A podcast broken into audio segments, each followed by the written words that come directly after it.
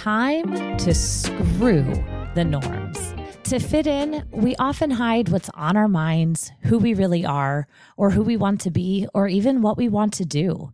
But now you're having the right conversations. Here, we'll talk about sex, relationships, and mental health, and how they interact with each other, and so many other aspects of life.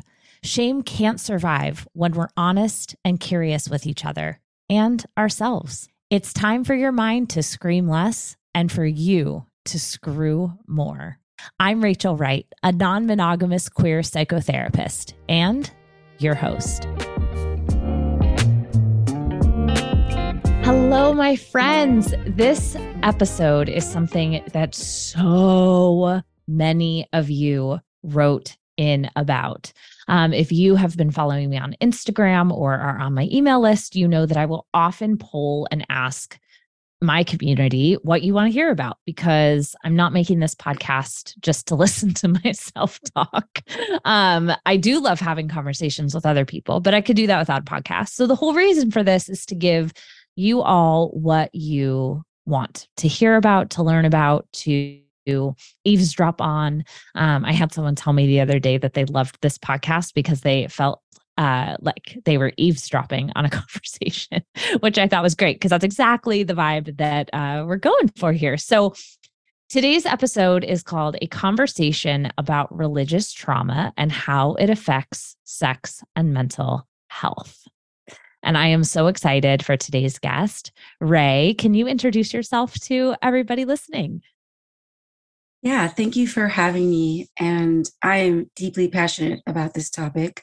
My name is Rae Gross, and I am a associate marriage and family therapist based in California. And I also have a podcast called the FOMO Podcast, and FOMO stands for Former Mormon and we talk about we yeah there's a lot of fomo when you're a member of the church so it felt it felt very appropriate totally. um, sexually and otherwise and we cover a lot of topics about life after mormonism and also what happens when you're raised in a high demand group which is what contemporaries mm-hmm. call cults these days and what that does to you and your relationships and your approach to the world and we discuss things like attachment theory and boundaries and sexuality. And so aside from the fomo podcast i also see a fair number of former mormon clients as a therapist. I am also a former mormon and i left the church about 20 years ago. And at the time it never occurred to me that i might someday be helping people. Also navigate leaving the church. And so this just feels like an organic extension speaking to you about what it means to be raised in a high demand group with a purity culture. Uh, so whether you are raised Mormon or Southern Baptist or any multitude of religions that have attitudes about religion, it can have such an extreme impact on your mental health because sexuality is such a huge part of what it means to be human. Yes. Oh, I, yes, exactly. I talk about this all the time. It's like the intersection between sex and mental health and how we don't get enough education around sex and we don't get enough education around mental health. And then it, we absolutely get no education on how they impact each other and what they can do to each other. Um, so, okay, let's start with the fundamentals. What, how do you define religious trauma? It's interesting because the academic world doesn't really have a term for religious trauma, unlike you know family yeah. of origin trauma or yeah. there's all these different theories like terror management theory and so i've started to coin the term religion of origin trauma very mm-hmm. specifically people who were born and raised in a religion and their sense of identity their sense of where they belong in the world is reduced to this very narrow channel of who they are. And so sometimes they'll call that the cult persona.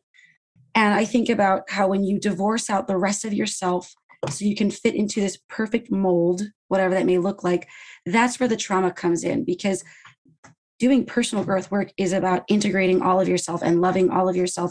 And these religious structures actually are intended to divorce out parts of yourself, which in our podcast we go into great detail about what kind of trauma that can cause. But not knowing oneself is is the trauma. Not being allowed to know oneself, being discouraged from knowing oneself, like that is the trauma.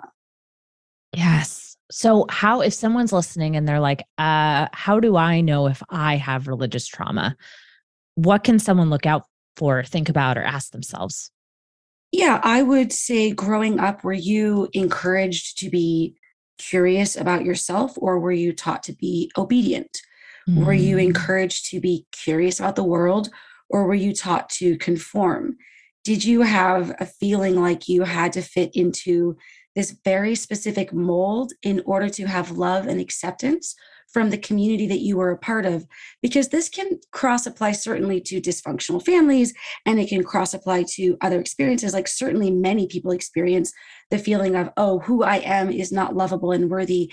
The distinction for me is yes maybe your parents might have treated you that way but were you part of a larger organization usually religious that put a larger requirement on you that went beyond your family. It actually went out to your social group and the people you spent time with and the people that you were supposed to uh, look up to or please. Yes. Okay. Love this. Thank you. So let's say someone says, okay, I think that's me, or I think that's my friend, or I think that that is this other person that I know. What are some of the effects that you have seen, whether it's with clients or yourself, even? What are some of the effects on someone's sexuality, on their sex life from religious trauma? Religious trauma starts in the organization, usually at the leadership level, and then filters down and is reinforced by the family. So there is some variability based on how your family approached the enforcement of sexual rules. So some families were more comfortable talking about sex than others. So I, I want to just be conscious that, like, yes, there is the larger organization, and then there's also like the family reinforcement. And with those variabilities in mind, sexual trauma often can look like, again, a lack of curiosity about what your own sexuality is. I have a sibling who was married at 17 and she came out of the closet at 30. She's gay. Mm-hmm. And she had no idea. She literally was dissociated to a point where her husband at the time, who had taken a human sexuality class at his university, picked up on the fact that maybe their dysfunction was the fact that maybe my sister was gay. So someone actually had to mm. point it out to her and say, I've noticed that when you look at men, it's like you're looking at a like a lamppost, but you you linger on women. Are you gay? So, my sister's lack of curiosity due to the religious upbringing and also the degree of not just conformity, but lack of other options. Like, there's no option outside of sex, you know, heterosexuality. There's no option outside of monogamy. You are supposed mm-hmm. to fit mm-hmm. in this very narrow channel and that's that's usually the sign that you've experienced religious trauma. In addition to that there's a lot of attitudes about sex. So there's people talk about purity culture. And there's also attitudes about different roles for men and women. Like women and girls are supposed to be the ones who protect men from their you know mm. lustful ways and so you'll get stories about like different requirements for men and women and how how their sexuality is supposed to show up you know boys will be boys but ladies you better hold a dime between your knees whatever that mm. one senator mm-hmm. said and so those are the things you're looking for is were you encouraged to talk about sexuality or were you given a standard of what sexuality was and there was nothing outside of that these are good things to look for. Amazing. So then on the other side of it, what are the effects on mental health that someone can look for?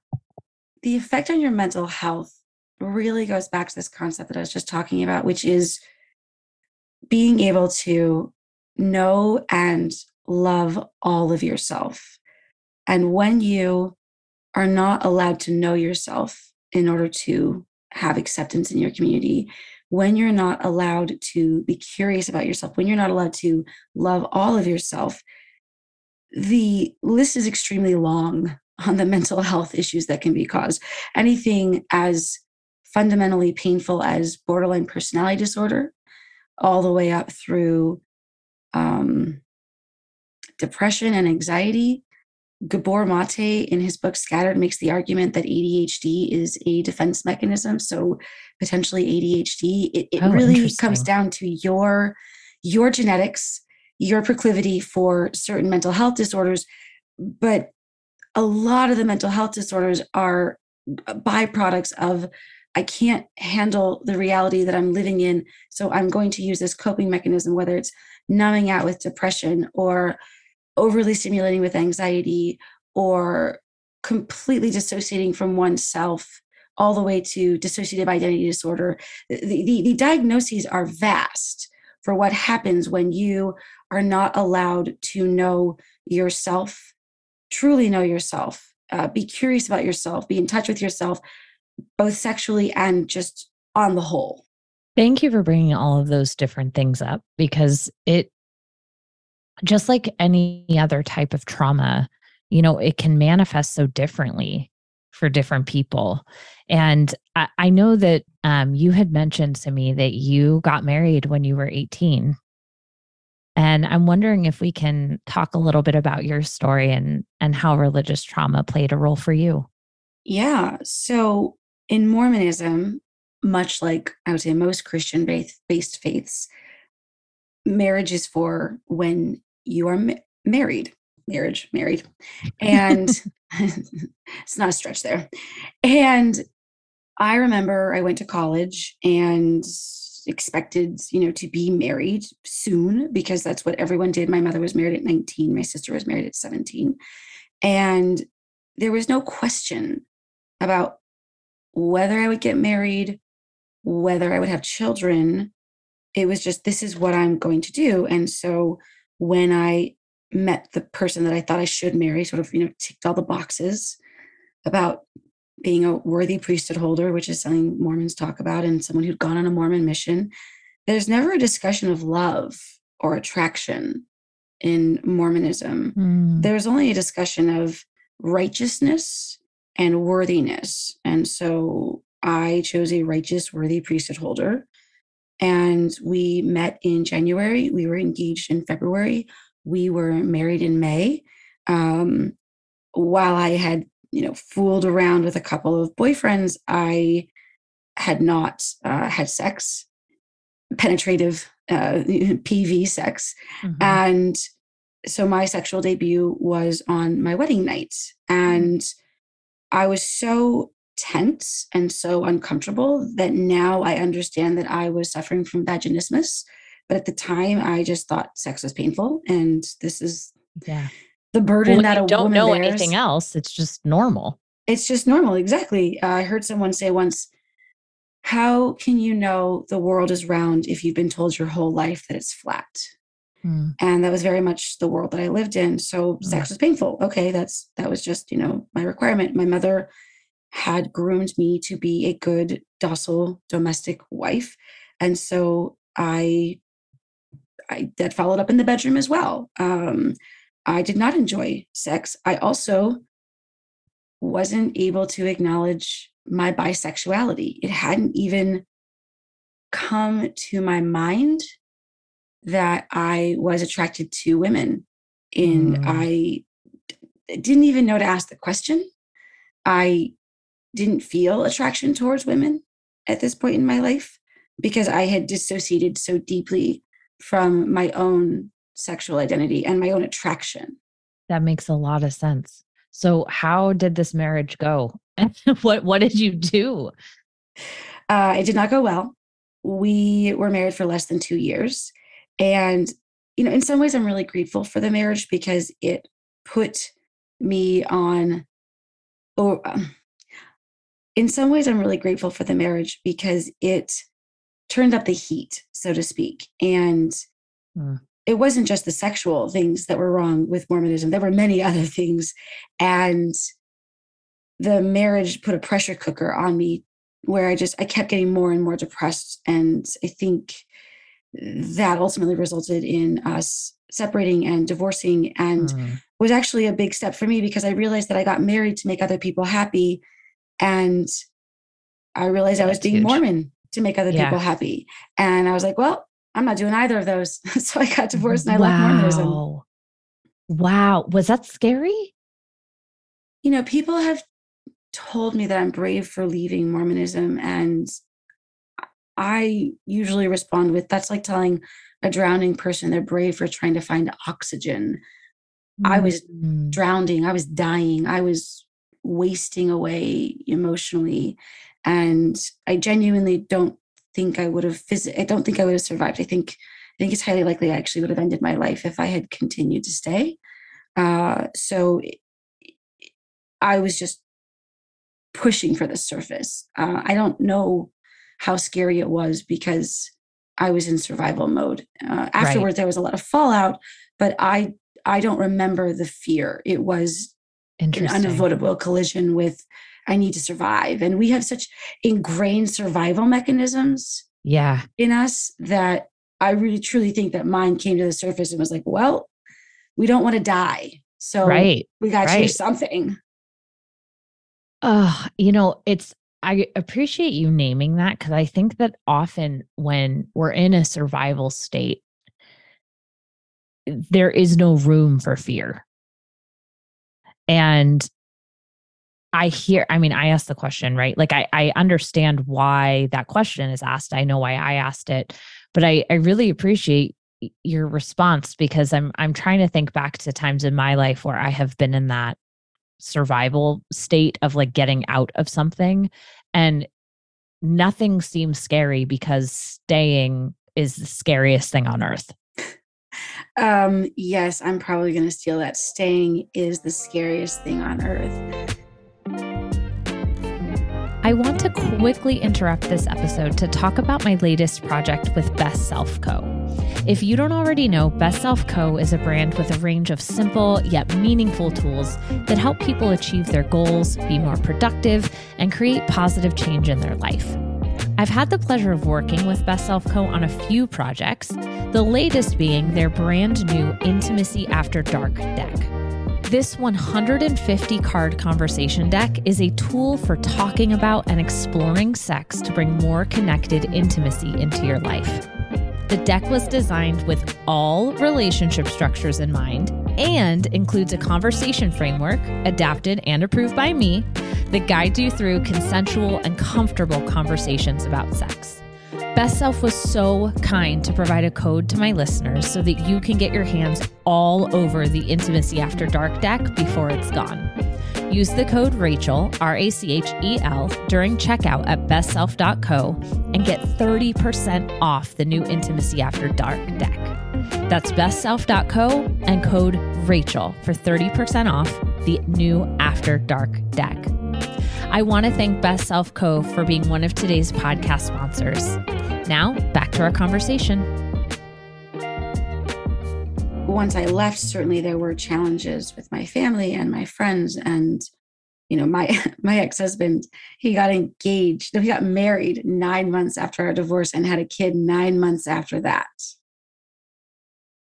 Wow.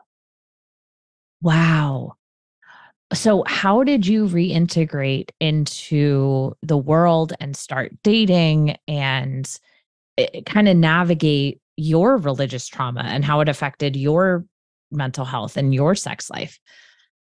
Yeah so i remember the first guy i had sex with after my husband and i were separated and I was still wearing my Mormon garments, which, if you don't know what those are, some people call them like the magic underwear, but they're called garments. And they are something that you put on after you enter the temple uh, for the first time, which is a whole other conversation. Just that's part of the process. Okay. And they are white cotton, felt fairly lightweight, but they go down to your knee and they go all the way up to your shoulders it's a two piece and there's a little cap sleeve and they you know cut you know under the the the, the chest and a little scoop in the back and they are not sexy by any stretch of the imagination.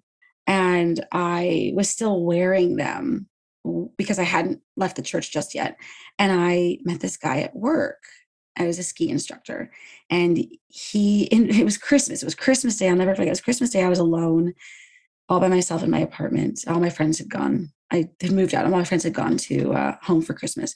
And he invited me over to watch. I want to say Gladiator. I know. Never seen the movie. Never watched an R-rated movie. One of the many things Mormons are oh supposed to do. Oh my goodness. Yep. And he invited me over. And I mean, I kind of knew where this could go. I was just really lonely. And uh, we had sex, and it was not painful. Oh, And I remember afterward feeling kind of angry like, this is what this is all about. I mean, don't get me wrong, that was fun. But this is what they've been building all this hype about. And now that I've actually enjoyed it, I'm like, this is it.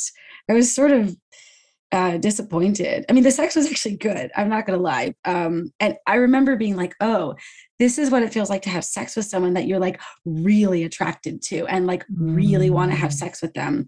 And I would say I went on a bit of a tear. I was 20 years old. what did what did that look like for you? Oh, I just had sex with everyone. Uh, I mean, uh, men specifically. Um, Yeah. uh, I was 20 years old and um, was very excited. And I can say that I made a lot of questionable choices. I married, I, I slept with a few men that were married. Um, I slept with people and then just ghosted them. Uh, I Mhm. definitely pursued, you know, toxic people. Uh, I was just, I just didn't have any breaks at that point because all I'd ever had was an emergency brake on all the time. Right. And when you let the emergency brake go and you've had your foot on the gas, like you just sort of go. And I didn't know how to, I didn't, I didn't have any, any breaks yet. So yeah, that went on for a few years. Um, I kissed a girl for the first time, mm, probably a year after that. And she wanted to kiss me because she wanted to, I can't remember exactly how she phrased it, but again, eventually, essentially, sorry, I can't remember exactly how she phrased it, but essentially, she wanted to give the guys a show. So I was 21, we were in a bar, Mm. and she and I started kissing, and I got really turned on. And I was like, oh, that's news. I like kissing girls. Cool. Um, like, I don't know what that means. Uh, I think I used the word bi curious for a very long time Mhm. uh somewhere along the way in my mm, close to late 20s i actually had sex with a woman. And i liked that too. I was like oh i like this too. Cool. I, I like beyond kissing. These were big leaps of time though like six seven years because i was comfortable with men. I knew how to flirt with men. I knew how to manage men. Mm. women felt uh, strange and foreign to me. And also, I was sort of aware that even though I'd never really joined the LGBTQ community, it always felt a little disingenuous because I felt a lot of sexual attraction to women, but I didn't feel romantic attraction to women. And so Mm. I was really, I was conscious, even though I didn't understand the consciousness, but I was conscious that I maybe couldn't give a woman that I hooked up with the follow up emotional connection. And so I Right. really limited, yeah, uh, which which is something that happens in the bisexual community at times when you yeah, are well, especially when we aren't taught the difference between sexual orientation and romantic orientation. Exactly. So I read a book a few years ago called The Invisible Orientation about Asexuality and discovered that you can parse those two. This was news to me. And so I was like, oh, I'm bisexual and heteroromantic. Although I will say that my therapist was like, maybe you just have a lot of internalized biphobia still. So I'm I'm still leaving that on the table. So speaking of my therapist, fast forward a bunch more years. I'm in graduate school. I've had you know uh, numbers of sexual connections with women at this point, um, and I'm I'm fairly comfortable.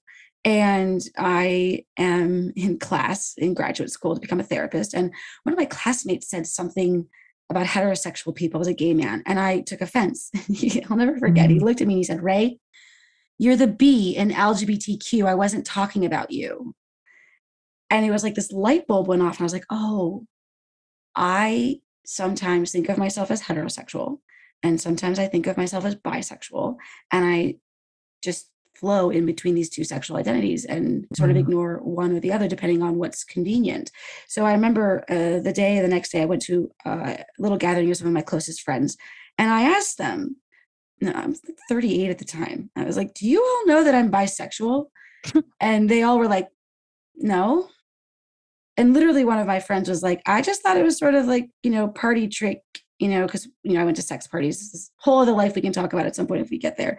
Um, you know, she'd seen me hook up with women, and and she literally said, you know, I thought it was sort of a party trick, um, mm. which is sort of a known term. And mm. I was like, oh wow. So then I went to my therapist. I was like, do you know that I'm bisexual? My therapist was like, no, I would not have said that about you based on our conversations. Been going to my therapist for like four years at this point, and I realized I wasn't out I thought I was out because I would tell certain people, strangers, people that I thought didn't matter that I was bisexual, but literally my most inner circle, my therapist, I had never come out and I realized I was still closeted. And that was mostly amusing, a little bit devastating. So that's been my sexual journey uh, to to this point. I know I mentioned sex parties, and I've I've really delved into the kink and LGBTQ and poly community since all this happened.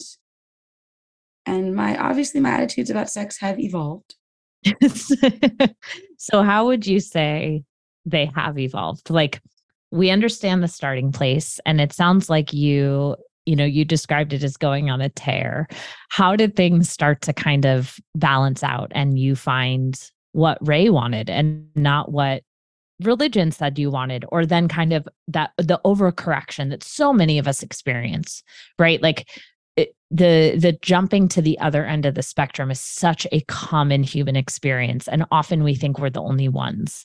Overcorrection is the exact right word and you see this in uh, the former mormon population not just with sex but with substances and with you know pretty much anything that's been banned it's like it becomes their religion to drink coffee as defiance against the mormon faith so there's a lot of overcorrection with former mormons and i i feel conflicted with this answer because i still feel like some days i'm still overcorrecting i don't like to say no to myself i'm hmm. really mm. even now just in some ways learning to cultivate boundaries with myself and say i don't i don't have to do that. I don't need to be defiant because i recognize that if i'm either conforming to the church or i'm being in defiance of the church i'm still in the pattern. I don't actually get to be me. I'm either it or i'm not it but what is what is me like all that stuff in between. And so there are moments when i have felt even semi recently like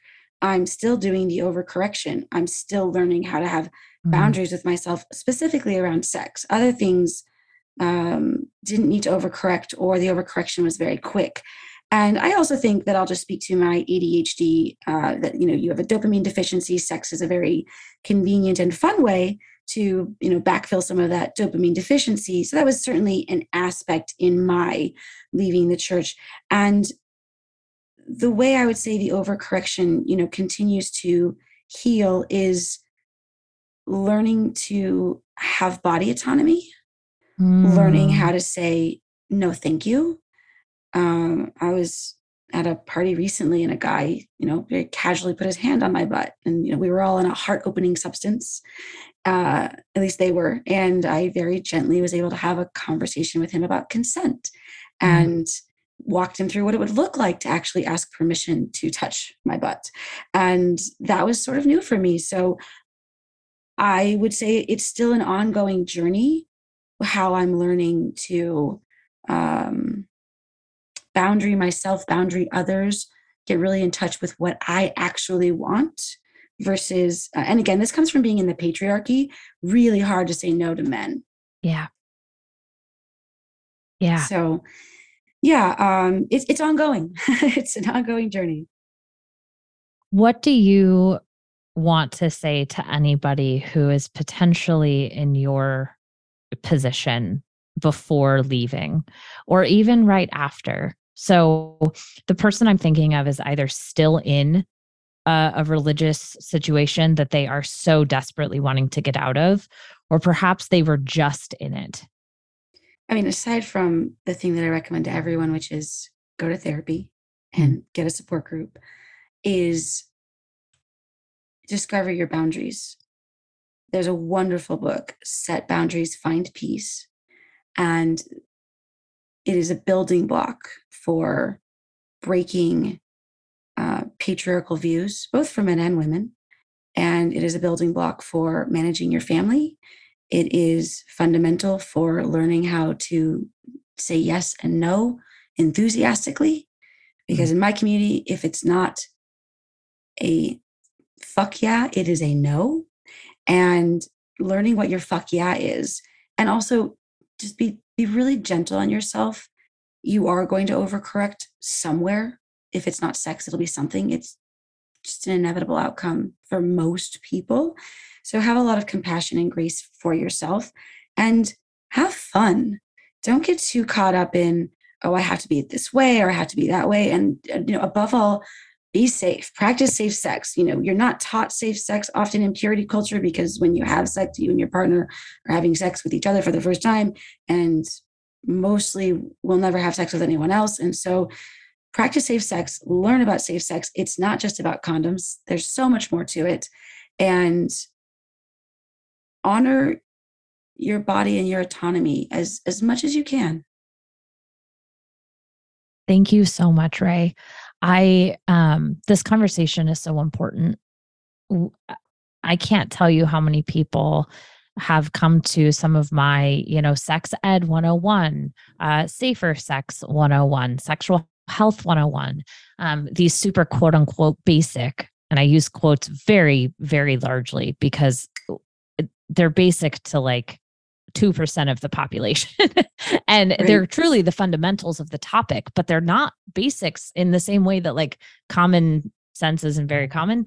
Um, you know, it's like you you we would think that so many people know this information and yet I am just astounded every time I teach one of these. There are so many people in the audience or on Zoom or wherever the the venue is um, that have a significant religious background and who have no idea about these things. And I mean, to me, that's like walking around not understanding that our heart pumps because we're able to breathe oxygen. Like it, it's it's not understanding a part of how your brain and body work. And I am so grateful to you for a doing this work as a as a clinician and congrats on on being halfway there for licensure. Thank you. um and two speaking out with your own story. You know i i think often as therapists um i know when i was in school i was very much encouraged not to uh be myself in the world. And it wasn't that we got this you know overt message but it was very much like pro blank slate therapist. And so, in order to do that, y- you couldn't have an online presence. You couldn't. I mean, I remember one professor being like, be careful if you leave a Yelp review for some this also dates me because nobody does this anymore um but be careful not to leave a yelp review because your client may see and then they'll know that you were at that restaurant and it's like i look back at that and i'm like dude what like i there is a difference between self disclosure in session and self disclosure out in the world and on social media. And I just am so grateful for you as a therapist and as a person for talking about your your personal journey with all of this. Yeah, thank you for acknowledging that because I do have moments where I wonder should I be so public about this, especially mm-hmm. knowing that my clients may find my podcasts and or interviews and I've just reached a place something like what you were saying that certainly in session, self revealing, you know, personal things should be done very judiciously. Mm-hmm. There are a lot of people who can't afford therapy, don't know they need to go to therapy, yeah. and they turn to podcasts and they turn to online resources. And I want people to have their experiences validated. Yeah. I want people to have their experiences feel normalized. And I want people to know that there is a path to healing.